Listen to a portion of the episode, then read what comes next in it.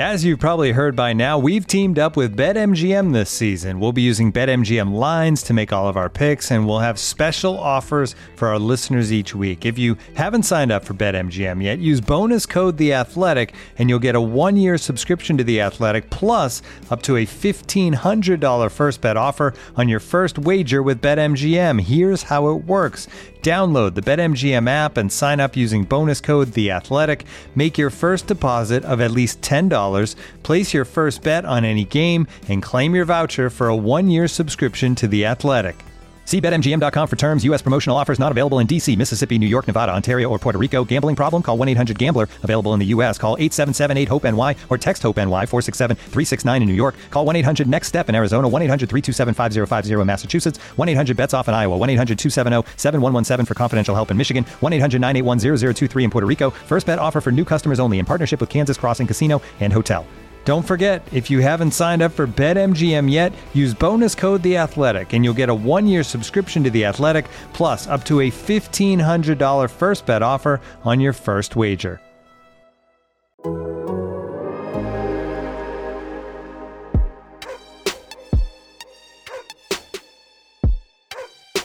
This is the Civilized Barking Podcast with Zac Jackson.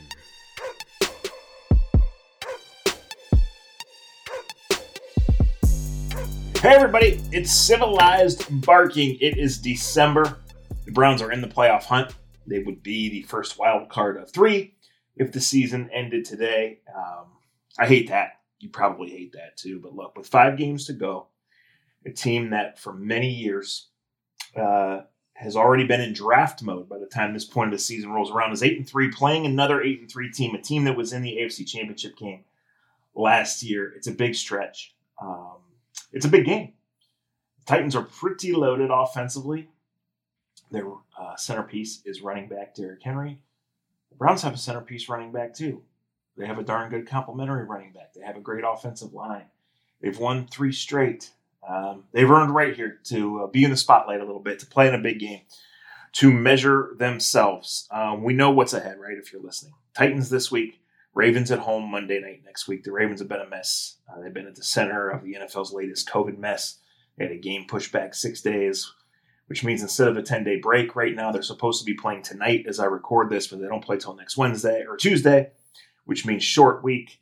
Um, headed into the Browns game, but look, if the Browns win one of these next two, then they are in the driver's seat for the playoffs. So just one doesn't clinch anything, but um, you know they are darn close to controlling it for themselves.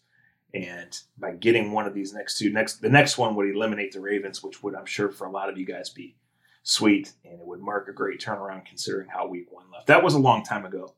Um, you know throw that game out. The browns weren't ready to play and the ravens are a darn good opponent. So the seasons have gone drastically differently for the two franchises since then for a number of reasons. Um, the Ravens signed their left tackle to a mega extension on Friday. They lost him for the season. On Sunday, um, the Browns got their uh, revelation of a right guard, Wyatt Teller, back a few weeks ago, the same game they got Nick Chubb back. And the running game is rolling. Um, the offense is clicking. Uh, I like the coaching. I like the running game. You know, uh, let's talk about the quarterback. He's been okay. He's not turned a ball over. And look, I, I am not going to sit here nor have I sat here and said he's awful, he's a failure, uh, he can't do this. I do think we're starting to see, or we have started to see, who he is. I think words like serviceable come to mind. And I know the word inconsistent comes to mind. Um, the Browns like that he hasn't turned it over, obviously. The Browns like he's getting used to the offense. Um, but what this offense is doing is taking the ball out of his hands, guys. It's the play action, it's the sprint outs because the pocket presence is not getting any better. So he found Jarvis Landry a bunch last week. They need him to do that. And a couple of those were big time throws, specifically standing out because they followed, you know, some of the misses, some of them that you got to have. So we know what this team's identity is. Uh, we know it's been a lot of fun to watch them get there. They get Myles Garrett back this week. That's, of course, assuming no complications. In, in 2020 in the NFL and 2020 in the world, the last thing we want to do is assume but it does sound like Andy Janovich, the fullback, will be back to help the run game, and Myles Garrett will be back. Um, Denzel Ward will not be back for at least another week. There are indications he can be back for the Baltimore game. The strongest being that the Browns didn't put him on IR; they've kept him on the active roster, so he'll be eligible to play next week. We will see if that calf strain, the calf injury he suffered uh, at the end of the Philadelphia game, will allow him to play. Uh, this week they'll start Terrance Mitchell, who started all season. They'll start Kevin Johnson, who's moved from the slot outside. Ronnie Harris is, Harrison is on IR. Uh, there's some hope he'll be back for the end of the year, but he is going to be out for at least these next three games. That means Karl Joseph back in the starting lineup. Uh, the safety spot remains a big, big problem. So we'll see. Bottom line, guys, um, you know, the Browns are making progress, right? The Browns have been fun to watch. The Browns have really been the smarter, more disciplined team in most games, the more prepared team, not the team that's melted down. Um, and in the last three specifically, they've gotten their formula. If they get up in the fourth quarter, they're going to kill that clock. The four minute offense, as they call it, has been great. The running game has been great. You know, Nick Chubb has come back not only healthy uh, physically and just he, he's just such a rare talent that that burst at that size, uh, the way he runs away from people. But I think he's come back just with a better feel for the, the whole everything. You know how what lanes he's supposed to be looking for, how blocks are opening in front of him. Some of the cutbacks last week in clinching that Jacksonville game. I mean, I know it's Jacksonville, but man, oh man, uh, what a talented guy he is. I think Kevin Stefanski is using the backs. Um, you know, he's rotating them, he's keeping them fresh, he's attacking in different ways. And if they do have the lead in the fourth quarter, it's going to be hard on anybody. So um, we'll see. You know, this is probably Friday or Saturday as you're listening to this. Again, we it's Thursday night it's being recorded. So uh, right now, you know, every morning people are holding their breath with the COVID stuff. Uh, the Browns, the last couple of days of practice, have had everyone except Denzel Ward, at least everyone on the active roster. They still have three guys on the COVID list. So they're anticipating, you know, being healthy, being pretty close to full, uh, getting on a plane on Saturday and coming down to Nashville to play at Nissan Stadium uh, on Sunday. My first car was a Nissan. It was not as big or as fast as Derrick Henry. So we will see. The Titans will challenge this defense in a lot of ways. But getting Garrett back, uh, the Titans have lost two two offensive tackles. One of them being Taylor Lewan, who is just a dynamite, um, you know, really high level tackle who's been around for several years now. Uh, they have a guard um, who's hurt, the latest on their offensive line. Roger Saffold, he's a Cleveland kid. He has missed the last two practices. He's a veteran. I'm not ruling him out. I don't know a lot about that situation. So we will see there. Uh, you would think, as it's been, obviously winning the turnover battle and cashing those in has been the key to winning uh, for the Browns, but specifically this week, you would think they got to win the turnover battle. I mean, I anticipate 24 being the bare minimum number of points you're going to have to score this week to win. I would not be surprised if it's 31 or 34. Um, you know, we know what the Browns will try to establish and try to set up, you know, to get the tight ends and Kareem Hunt involved in the passing game, try to pop a couple but to me, it's it's got to be Myles Garrett back making a couple big plays, and it's got to be, you know, whether you're taking it away from Henry or Tannehill or, or whoever has it, um, got to win the turnover battle, set yourself up. And, you know, you get in the fourth quarter, you let your running back seat, and you maybe let um, Tennessee's struggling kicker Stephen Gostkowski, Gostkowski uh, miss, then then hey, you know, all the pressure's on them. And I really think all the pressure is on them. Uh, they're trying to win their division. You know, they're still theoretically chasing that that number one seed. You know, with with five games left, they're three games out of it, and they don't have the tiebreaker over Pittsburgh. But you know, Tennessee needs to win the division, needs that first home playoff game. Right about last year at this time is when Tennessee started rolling, and they rolled all the way to the AFC Championship game. So um, a lot at stake, and we'll see here. Uh, you know what happens with the Browns, but to me, it's about one of the next two. This is going to be the uh, Askin Jackson version of, of this podcast. There was a written mailbag that was printed uh, on Thursday afternoon. I believe that you can go on the Athletic and read. Um, did have a guest lined up. It didn't work out uh, for tonight. Just wanted to say, if you're new here, first, thanks for coming. You know, subscribe, review, bookmark, whatever it is that you do. Last week for the second episode, had Dave Zastudil, former Browns punter, on who's doing a little bit of work for the Browns Radio Network. I thought he was a great guest. I thought he provided awesome insights um, in terms of X's and O's and in terms of, you know, culture building you know what he sees from afar with Kevin Stefanski and how the Browns look different. I mean, he's a guy that played for three different organizations and played in the league for a long time. And in any NFL locker room, um, the punter, the kicker, the long snapper, a lot of times they look different uh, from the other guys, from these freak athletes, but they see a lot and know a lot and know everybody, right? Because they practice for about 15 minutes a day with the team. Uh, they do a lot of observing, a lot of talking in the building. And, and Dave is a guy, a smart guy to start with, but a guy who has a lot of insight um, on how you build and maintain an NFL culture and how you tell a team is healthy. So go back and listen to that if you get a chance. We'll certainly have him back. Um, and, and this guest that I wanted to bring on tonight, and it just didn't work out uh, with both of our schedules for a couple of reasons. I promise he will be back too. Got some really exciting things on the writing front coming too. So again, um, you know, it was just three years ago. It was the first year of the Athletic, and at this time of year, the Browns were winless. And uh, I had gone out to the to the game in I almost said San Diego, but it was LA, the soccer stadium, the Chargers, and I stayed for four or five days later to write about uh, USC quarterback named Sam Darnold, who we thought would go number one in the draft, and we knew at that point the Browns would have the number one pick. I flew home from LAX on the red eye. Uh, I believe it was Wednesday into Thursday. Got home at you know 8 a.m. or 9 a.m. whatever that would have been. Um, and got a text that the Browns had hired a new GM, John Dorsey. So that was just three years ago. Of course, he's out. Um, this moves fast. Dorsey did a really good job of helping the Browns turn the corner talent wise. Um, this is a good roster with some great players, you know, one of whom in Myles Garrett was already here. Um, enough good players, enough great players, I don't know. I'll sum up this part by saying this, guys. Nobody expected the Browns to win the Super Bowl this year, and they're not. So whether you want to get worked up about people saying they haven't beaten anybody or that they won't win this weekend or that they'll fade down the stretch, you know, we don't know any of that.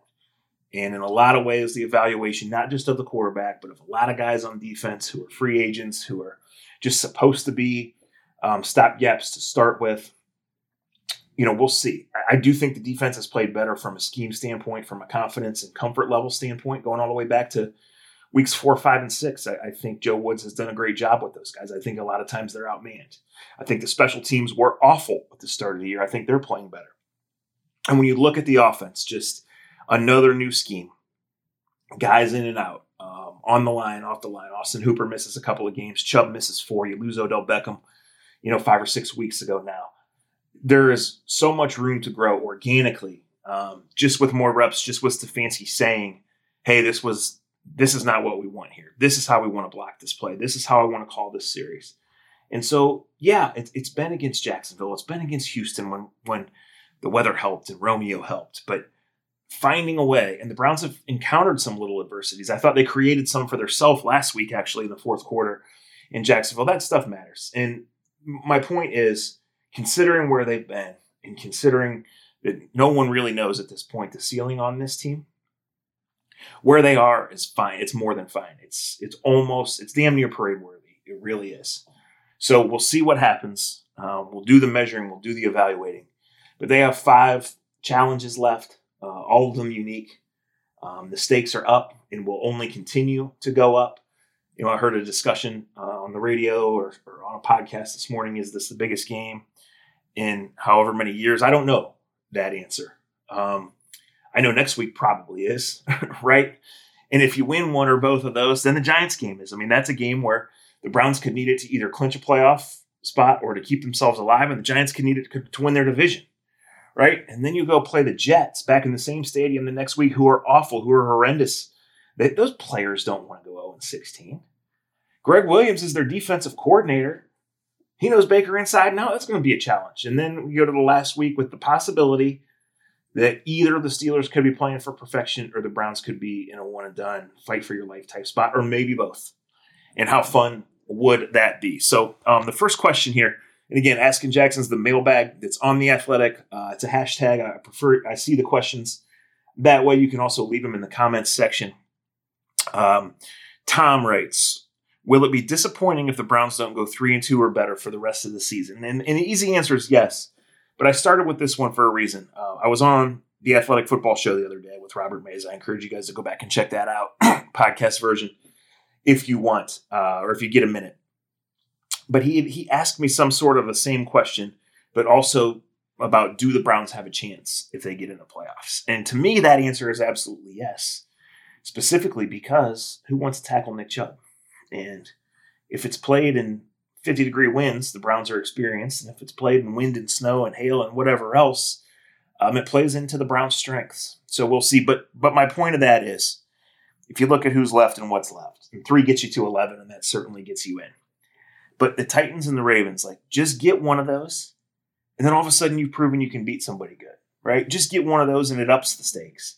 It's for your confidence. It's it's it, you don't you don't have to prove anything to anyone, to me or to the guys on the radio or to people on TV talking about the league or to other people on Twitter, but like you want to, right? And this is so early in this growing phase that beating the Titans who were in the AFC Championship game last year, specifically on the road, I mean that that you can take off with that.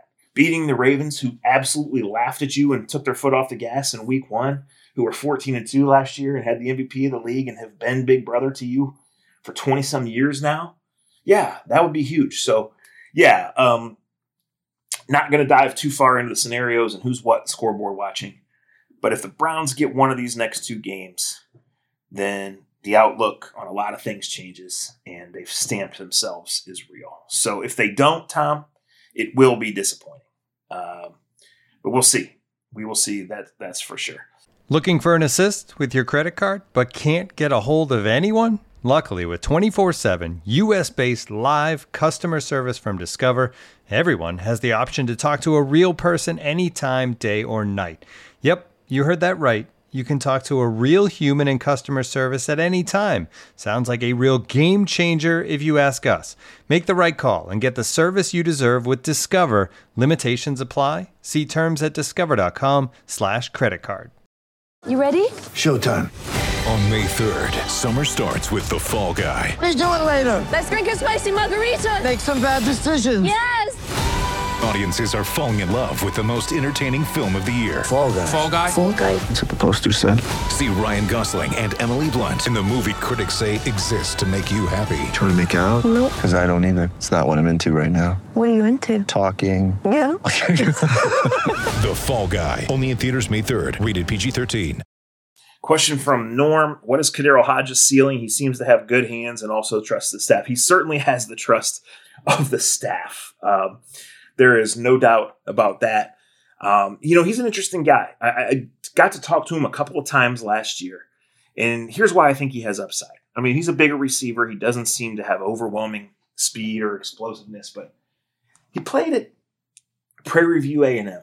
Right, he catches on with the Rams makes the team as an undrafted rookie, plays in the Super Bowl on special teams. You know, the next year they cut him. They probably thought they could sneak him back on the practice squad. They had other guys at receiver. They chose some other guys for special teams, whatever. But like, he's so far off the radar, is what I'm saying, um, as a college player, and probably in development. When you play at Prairie View A&M, you don't come up with the offseason training and, and the weight program and just the, the overall skill and coaching that the guys who play in the SEC or Ohio State do. That's just how it is. So um, it's hard to find tall guys that can run.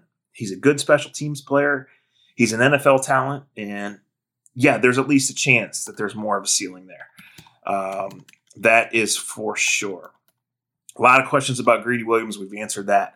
The nerve issue is a big worry, guys. Um, but whether it's four weeks, four months, or lingers into next year, I don't know. I wouldn't expect him back this year, but I really don't know. About every other week, we ask Stefanski about it, and he just says, you know, we'll see. We'll, we'll trust the medical staff on uh, this one. Um, some other questions here. got this was in the written mailbag. Do you think we will see some quote thick and quick Chubb and Hunt action on the field at the same time? Um, not sure that nickname's going to go mainstream, but that was pretty good. Slick Rider is his name at Red Browns Reds Browns Cavs on Twitter, and he got a chuckle out of me. Question from John Peterson: How much more enjoyable is it to cover big games in December rather than cover who the coach or GM is going to be? Talked about that at the top, John. It's considerably enjoyable. Um, you know, haven't I've only traveled about half the road games this year just because of the restrictions and how different it is. I will be in Nashville this weekend. Uh, looking forward to that. Not so much from a partying standpoint because you just still can't really go anywhere, but but being there and seeing, you know, knowing me knowing the Titans are an established team in the third year of their program, have been in the playoffs, have won playoff games. Like I know that Jonnu Smith and AJ Brown are big freaks, right? I know even with the guys they've lost, they've got a great offensive line. On the defensive line, they got Jeffery Simmons, who would be a Cleveland Brown if the Odell Beckham trade didn't happen. A first round blue chip talent. So physically, I want to see how the Browns measure up, and I want to see how they attack. Uh, again, this this offense is still growing, still evolving. We will see, you know, how it all turns out. Um, another question from from Slick, uh, asking Jackson if the quarterback is a C quarterback, as you've stated. What do you think the options could be at that position to make the Browns a Super Bowl contender moving forward? Um, we will see on that. You know, Matt Stafford's going to be the name that's out there. I don't know if Cam Newton's going to come back in free agency, and I don't think you want to go there. And th- this is the whole problem.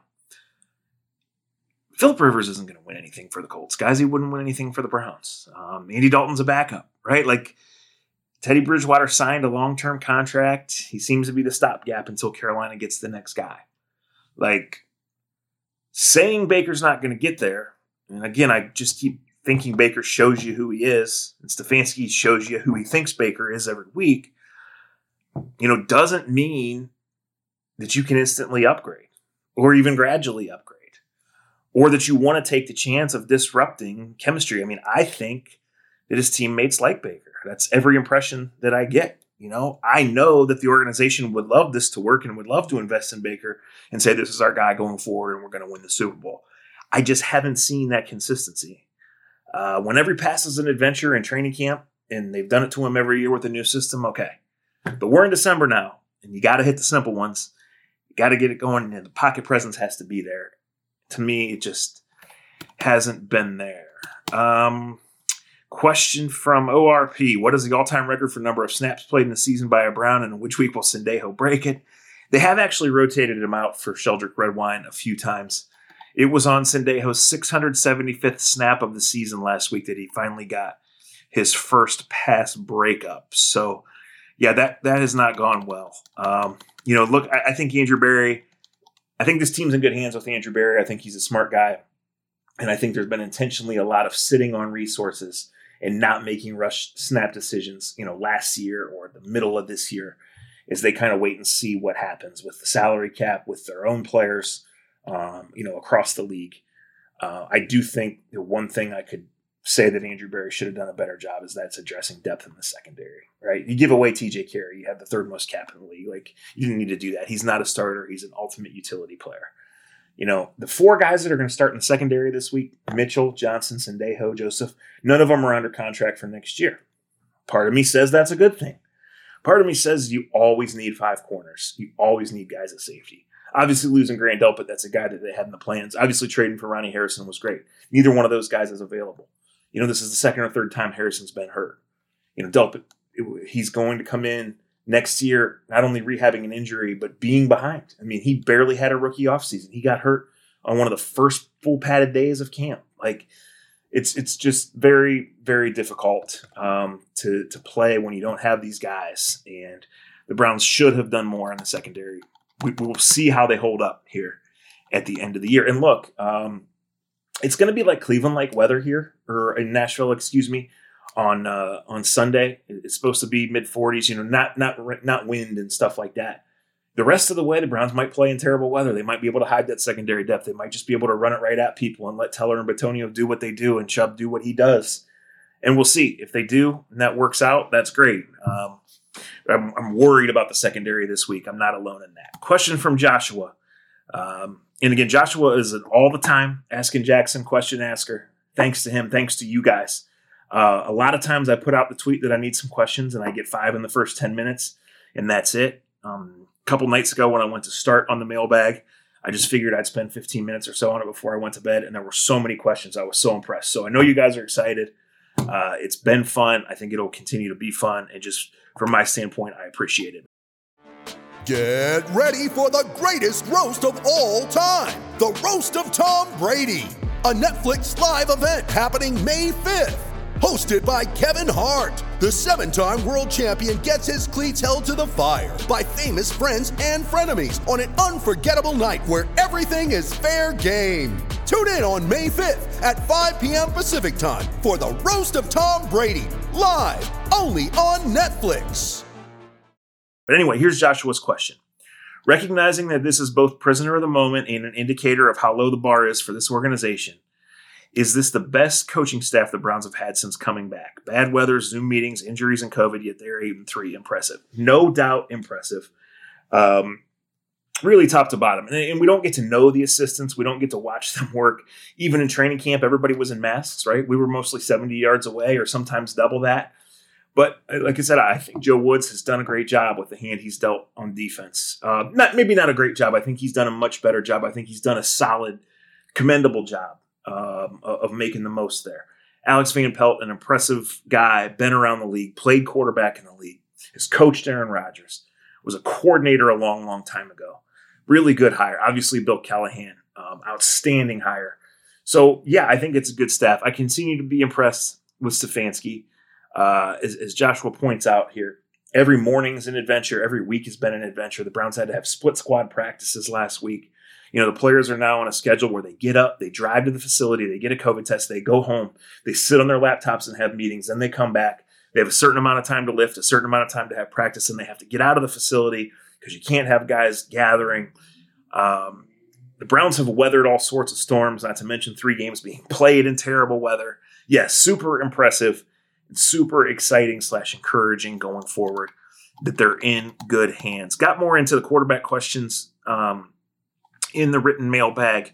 Question here from Corey. Corey asks, with Chubb, Hunt, and Henry do a lot of carries and rush attempts for Browns and Titans, which is more likely to happen? The QBs combined for more than 20 pass attempts, or the game was over by three? Yeah, um, I think both teams would love to run it and play a game in an hour and 55 minutes.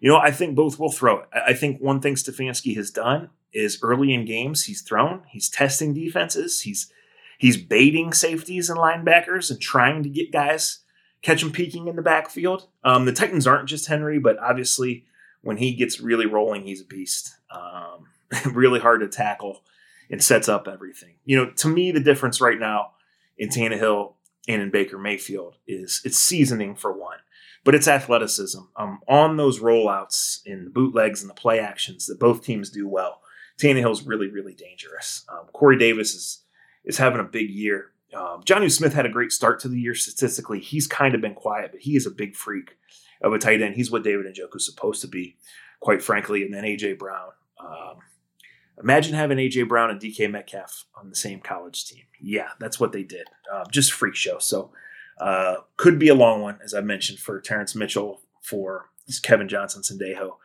and those guys. Um, question from Chris, and we talked about this a little bit. Is Joe Woods a good DC? There are absurd moves such as his loyalty to Sendejo, but he's also making do with half the starters he was expected to have. From a game plan, scheme, personnel standpoint, how do you grade him and see his future in Cleveland playing out? Chris, I, I talked about that twice before. I got to your question. I think he's done good, uh, a good job. You know, one thing that's big to me was Stefanski. He worked with Woods before, and he worked with Drew Petzing, the tight ends coach um, in Minnesota for a long time. But he didn't go hire his buddies, as so many of these guys have done. You know, he reached out.